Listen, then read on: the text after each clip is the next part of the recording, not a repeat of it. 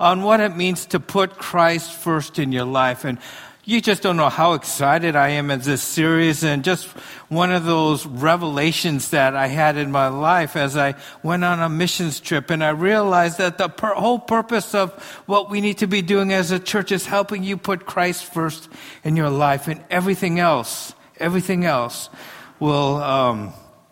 fall into place. And, a lot of us are motivated to put Christ first in our life, and there's a lot of different reasons. One of them could be for a love of God, because we know that God sacrificed so much and loves us so much that we want to take that love and focus it back on Him. Some of us want to put Christ first because of our obedience. We want to be obedient to God. And some of us do that just because we experience what happens when you put Christ first in your life. That if you put Christ first in your life, you put Him in front of everything else. You are going to experience a life that's fulfilling, that has purpose, and it's going to be an exciting life because you're putting God first. There's a lot of different reasons, but today, one of the reasons why I think that we should all think about putting Christ first is that we are running out of time. I know that's kind of like a bummer for some of us here. It's like, I already knew that. I didn't need to come to church to find out, hey, the pastor says we're going to all die sometime. But we are all running out of time. And the older we get, there's been scientific studies show that we perceive time differently.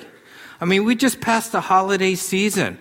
For, you young kids and your students, you probably couldn't wait to the holidays because that meant, school was over. You get a break from school, and it took forever to get there. But some of us who are older, we just said, what, Christmas already? Every time I turn around, it's Christmas. I got to get the cards. I got to do all of these things. Why couldn't it take longer? But we perceive time differently. However, you young kids, you got your whole life in front of you. But those of us who are my age, around my age in our 40s and, 50s, and we start thinking instead of, God, what do we want to do with our life? It's like, gosh, how much time do I have left? How much time do we have left? And it's interesting, I was listening to this one pastor, and he said there was this website called deathclock.com. deathclock.com. And what you do is I know it's kind of morbid. You answer a bunch of questions, and then it just, boom, this is the day that you're going to die.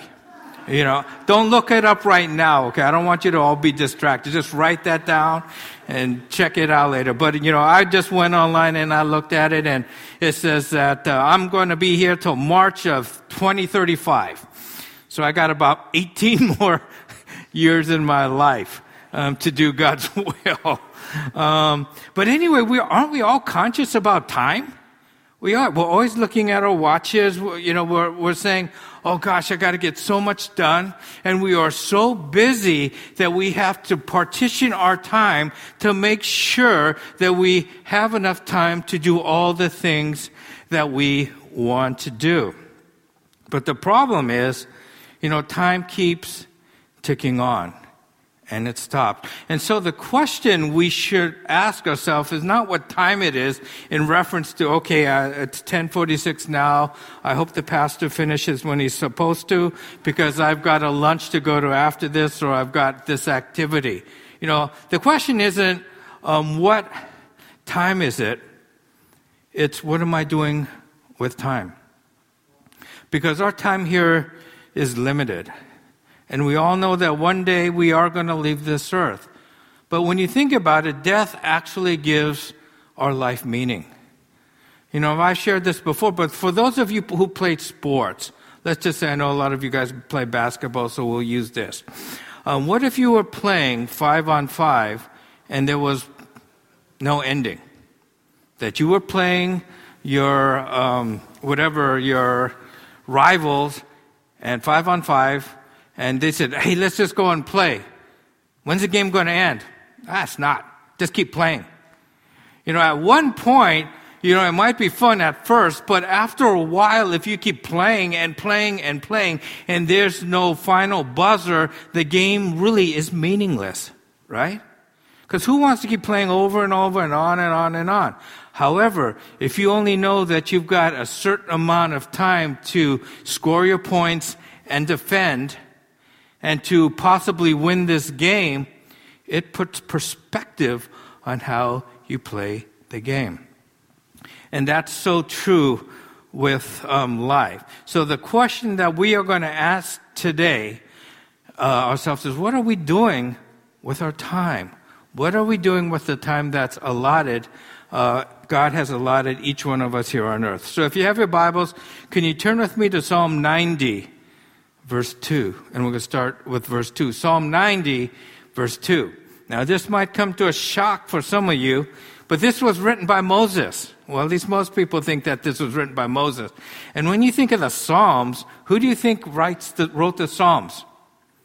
David, right? David. But this one here is, we think, is the oldest Psalm. Why? Because it was written by Moses. But he talks about this whole thing about time and the meaning of life within the context of the years God gives us here. And so he says, before the mountains were born, or you brought forth the whole world, from everlasting to everlasting, you are God. Now, he gives us a context of our life here. As he takes a look at this, he says, before the mountains were born, you were brought from the whole world from everlasting to everlasting. Now, this is God. Okay, and this should be our context of how we view our life in terms of a God who's everlasting to everlasting. Okay, we think we're going to live forever. We think that, you know, it's like you're a teenager and goes, my goodness, I've been a teenager forever. When can I outgrow this, right? And it seems like it's just, time just takes a long time, right? But in the context of a God that's everlasting to everlasting, this helps us give perspective on our lives. It helps us give context to frame our lives. When you understand this context, it helps you determine the purpose or the point of life. Because when you're young, when you're a teenager, you know, what's the purpose of life? Or what's the point of life? Well, the point of life is you, right? It's like, okay, what college am I going to go to? Or what major should I choose? What person should I date and eventually marry? What career should I choose? And you're making all of these decisions. You're trying to figure out who you are and how you fit into the scheme of things, how you fit into, you know, culture and society. And so, you know, when you're that age, it's understandable that, okay, the point of life is you. The point of life is you. However, when you get to my age, when you're in your 40s and your 50s, if the point of your life is still you, you will be very unsatisfied with your life. Because once you get to my age and you've lived life, you know, a few decades, you find out that life is only meaningful if it's in the context of something that's larger than you. Okay, so those of us who are like 40s and above sitting in this room, if the point of life is you, right? How's that going for you right now? How's that going for you right now?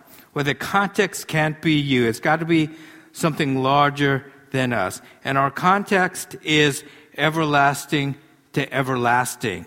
And we have this brief moment to live out this life in that context. And he goes on to say in verse 3, it says, you turned people back to dust, saying, return to dust, you mortals. Once again, God is saying here, your lives here are brief. You guys were created from dust, and guess what? You guys are going to go back to dust. No matter how much we acquire, no matter how much we achieve, no matter how popular you are, guess what? We are all going to go back to dust. We are all going to die. And that's what he was saying here. And he goes on to say in verse 4, 1,000 years is in your sight, or like a day that has just gone by, or like a watch in the night. 1,000 years. to God is just like a day. You know, what was happening 1,000 years ago? Well, that's when the Crusades were about to start. But in God's sight, you know, that's just like a day. Well, if a day is like 1,000 years to God, what kind of perspective does that give you if you think, okay, I'm going to live a good 70, 80 years? Your life is just like that. James says what? Our life's like a vapor. Now, it doesn't say, now what Moses is trying to say here is that our life is meaningless or unimportant to God, because that's not what he's saying. What he is saying that our life is important to God, our life has value to God, but it is so short, we need to make some choices on how we are going to live our lives in such a brief period of time. Because most of us don't think our lives in the context of everlasting to everlasting. We think our context of life is in the here and now, and that we look at the average statistics and the amount of years that we have here, and we think we've got a lot of time. But to a God who's everlasting to everlasting, our life is just a vapor. Our life is just a vapor. And that's something that is hard for us to comprehend. But it's true. We need to start making decisions based upon our life being a vapor and not permanent, or that we're going to be here for a long time. And he says, you sweep people away in the sleep of death. They are like new grass in the morning. In the morning, it springs up new, but in the evening, it is withered. Okay? And so what Moses is saying here is our life is so short. Our life is futile if we try to create something meaningful on our own. We cannot create something meaningful on our own because life is too short. In order for us to have meaning in life, it has to be connected to something larger than us. It has to be connected to a God that's everlasting to everlasting. And so, you know, that's the only it only just makes sense that when we take our life in a vapor and we look at our life in the context of God is everlasting to everlasting, that 1,000 years are like a day to God is okay, God, I can't comprehend everlasting to everlasting. It just blows my mind. I can't comprehend that. Would you help me? Would you help me figure out how to use my time the best I can, since my life is just a vapor? You know, once again, you know, when we were younger, our lives revolved around us.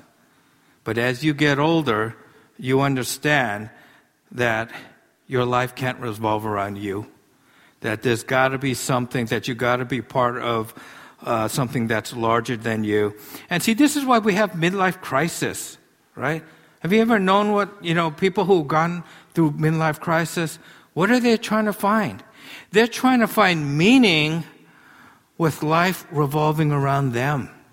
It's like 40 and 50, you know what, I'm not happy. I'm not satisfied. There's something missing in my life, right? You know, Marco talked about Tom Brady, you know, probably one of the best quarterbacks that played the game. I don't know, how many Super Bowls did he win? 5. Okay, 5 Super Bowls. He had it all, but he said that something was missing. Is this all there is to life? And you're looking, this guy has everything. He's got the model wife. He's got riches. He's got fame. He's got notoriety. He's going to be remembered forever as probably one of the best quarterbacks that ever lived. Yet he himself said, that's not enough. Why? Because once you get to middle age and you're trying to still find meaning, if the point in life is you, you'll never find it. You'll never find it. It's got to be in the context, finding purpose and meaning in the context of everlasting to everlasting in a relationship with our God. And then he also says in verse number 10, our days may come to 70 years or 80 if our strength endures, yet the best of them are but trouble and sorrow. They quickly pass and we fly away. Once again, he's saying the brevity of life. And I've shown this example before, but I think it's time for the rope. So Marco, could you come forward? And Lerner, since you're in the front row, could you give Marco a hand? And so what I'd like you to do is come up here. Marco, could you come up here? Lerner, go right there. And could you just take this rope and, oh, if you could untie it, and just extend it to Lerner. So you take one end, and Lerner, could you take this to, and just keep walking as far as you could go without, yeah, as far as you could go. Okay, now could you kind of make it taut so it's about maybe this high?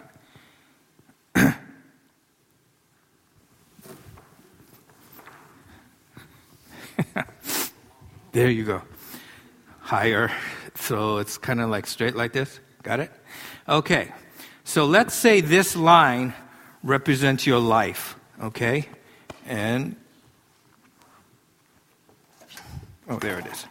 Okay.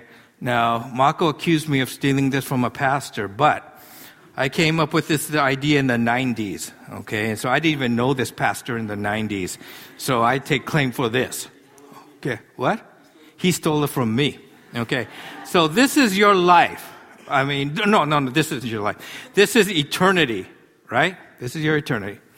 And this is your life in context of eternity. So could you see that? No, I can. It's a little scratch. So basically, this is your scratched life. Now, say this rope extends eternity that way, right? This is what your life is. Your life here is a scratch. So all of the decisions that you make, all the things that you think are important, all the things that you're chasing after are on this little scratch. Our scratch careers, our scratch majors, our scratch homes, our scratch vacations, our scratch whatever it is that you're going after, it's all on this little scratch. Now, what is that in compared to all eternity? And once again, the longer this goes that way, the narrower this gets. So once again, for those of you who hadn't seen it, I don't mean to depress you, but your life is just a scratch, you know, and that's the way you got to view it. So why don't we give Marco and Lenore a hand? Thank you very much.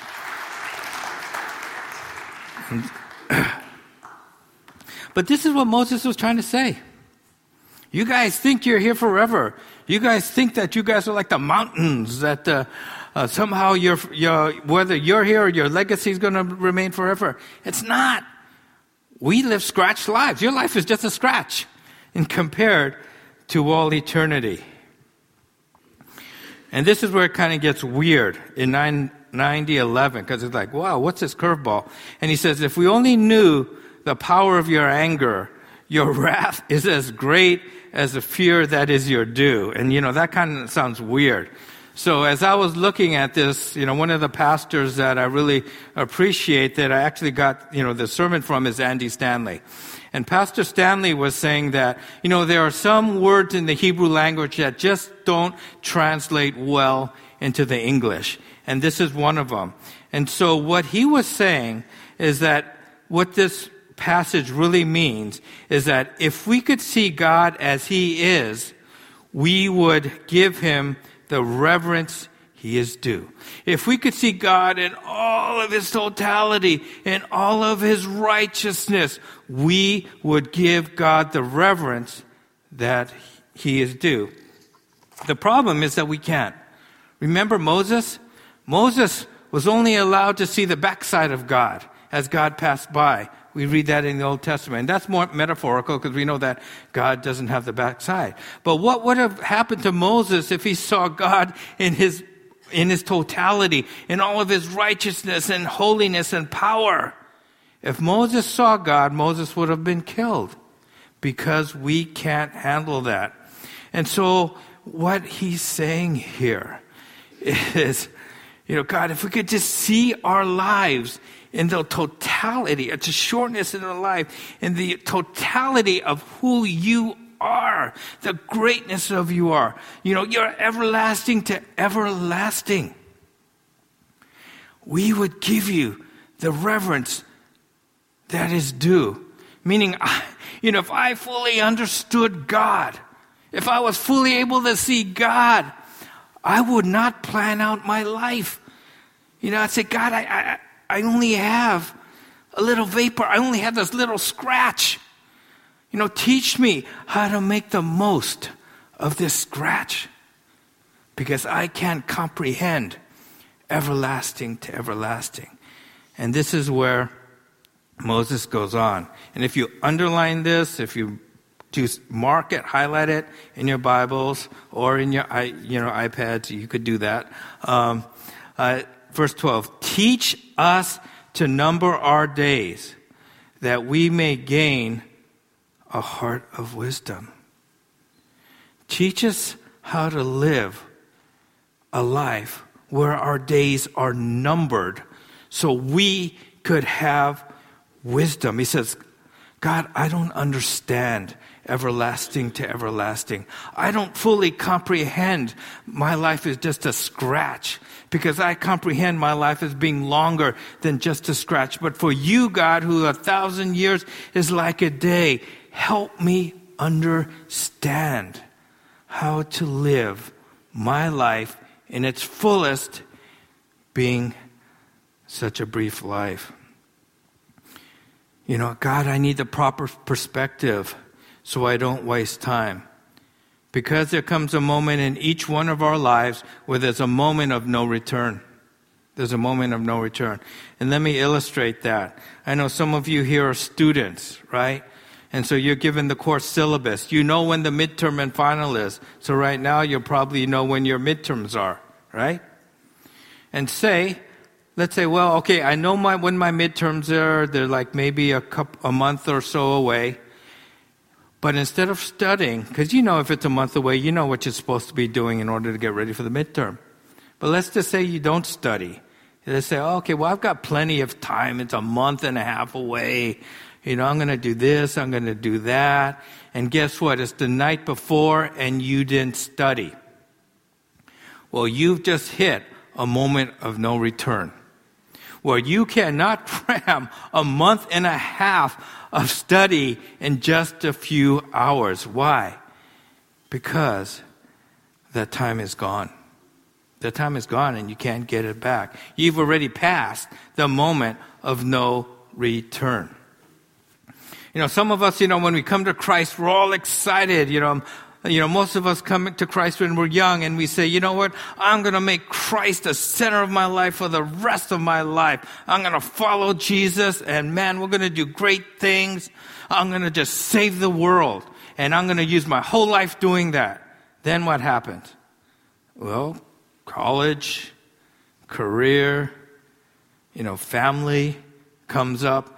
And we've noticed that 10 years have passed. 10 years have passed that we can't get back. Parents, when you first have your child, you're holding that child and said, you know what? I'm going to teach this child the ways of the Lord. I'm going to teach this child to live a Christ-centered life so they could understand their purpose or God's will or the way God gifted them so they could live a life serving God. And we're holding that little child. Next thing we know, activities come up. It could be sports. It could be piano music lessons. It could be whatever you put in there. Then the next thing you know, it's... my child is graduating high school. What happened? Once again, you've reached the point of no return. Because God has given us a certain time to instill, these biblical and spiritual principles into the lives of our kids.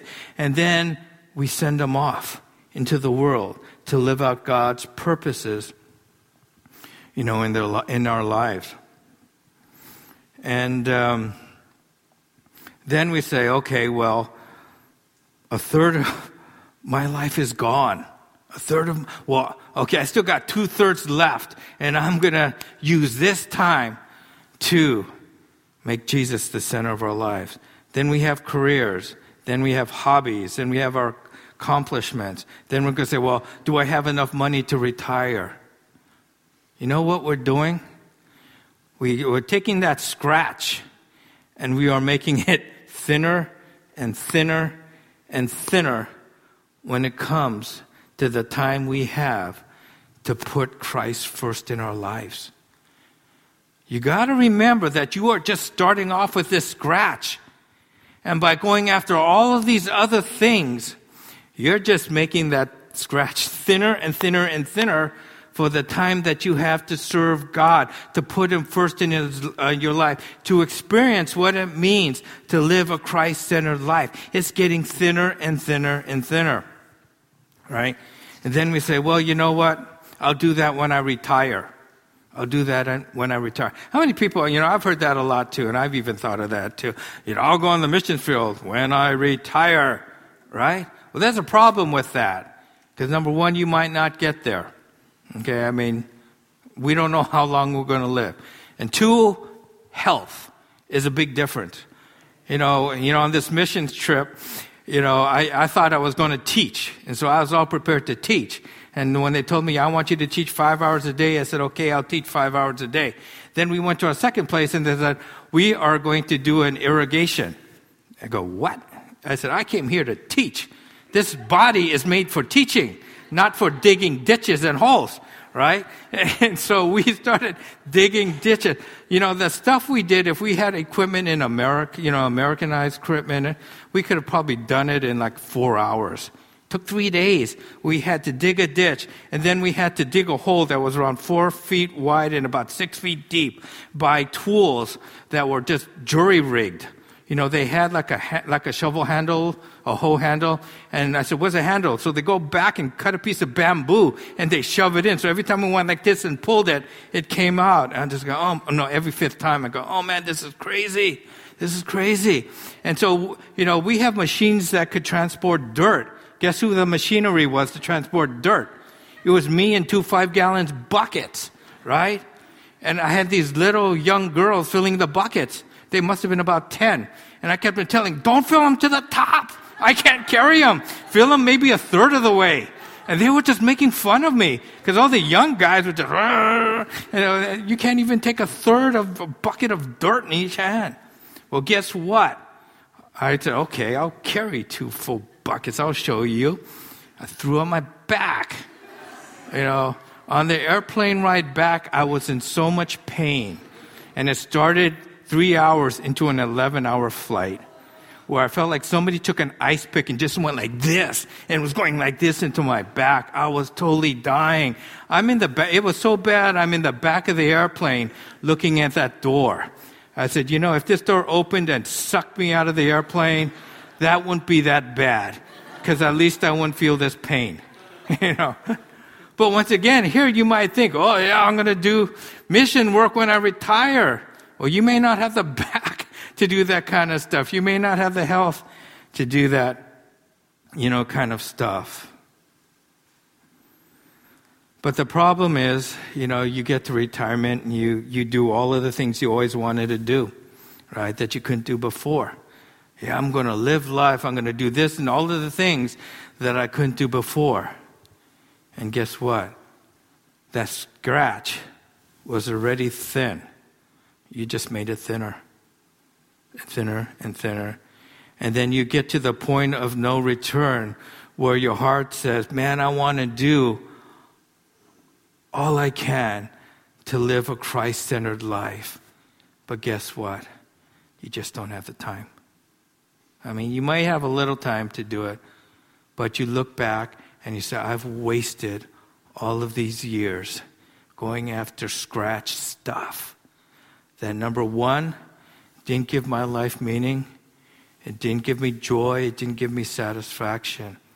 It only gave me regret as I look at from this point of view that way. And I said, man, I wish I could have spent more time putting Christ first.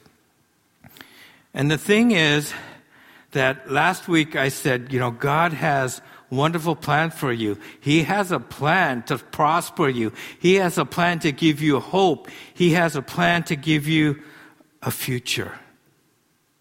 But as our superintendent Jason Garcia says, if you do not step out in faith and follow God now, all of his plans for you to give you hope, a future, and to prosper you is going to be nothing but a dream. The dream that God has for you. The wonderful plans he has for you. They're just a dream. Unless you and I have the faith to step out and say, you know what, God? Give me the wisdom that I need. Teach me to number my days that I might gain a heart of wisdom. Do it now. Make this your prayer today, tonight.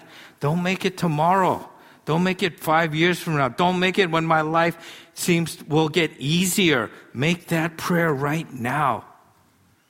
Don't get to the point where you get to the point of no return. Right? So what's a weekly challenge?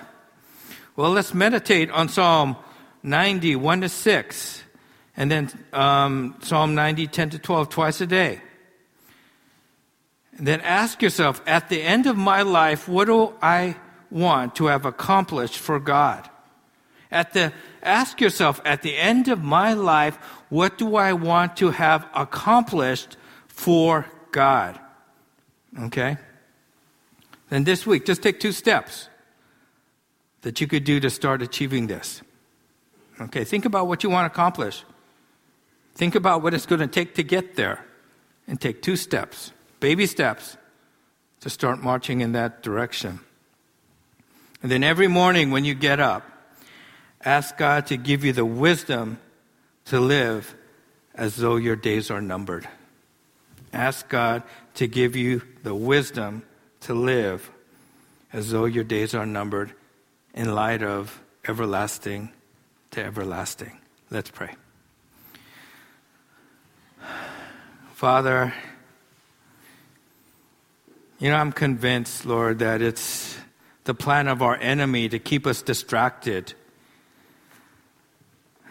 to allow us to think that there's always a tomorrow to get done what you want us to get done today.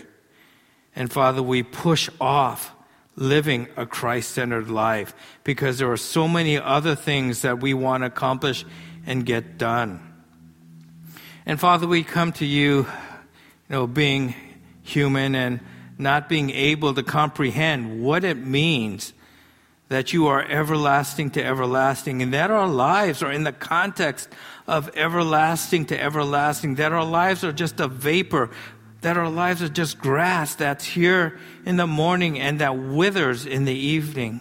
And Father, that we are dust, that we were created from dust and will go back to dust.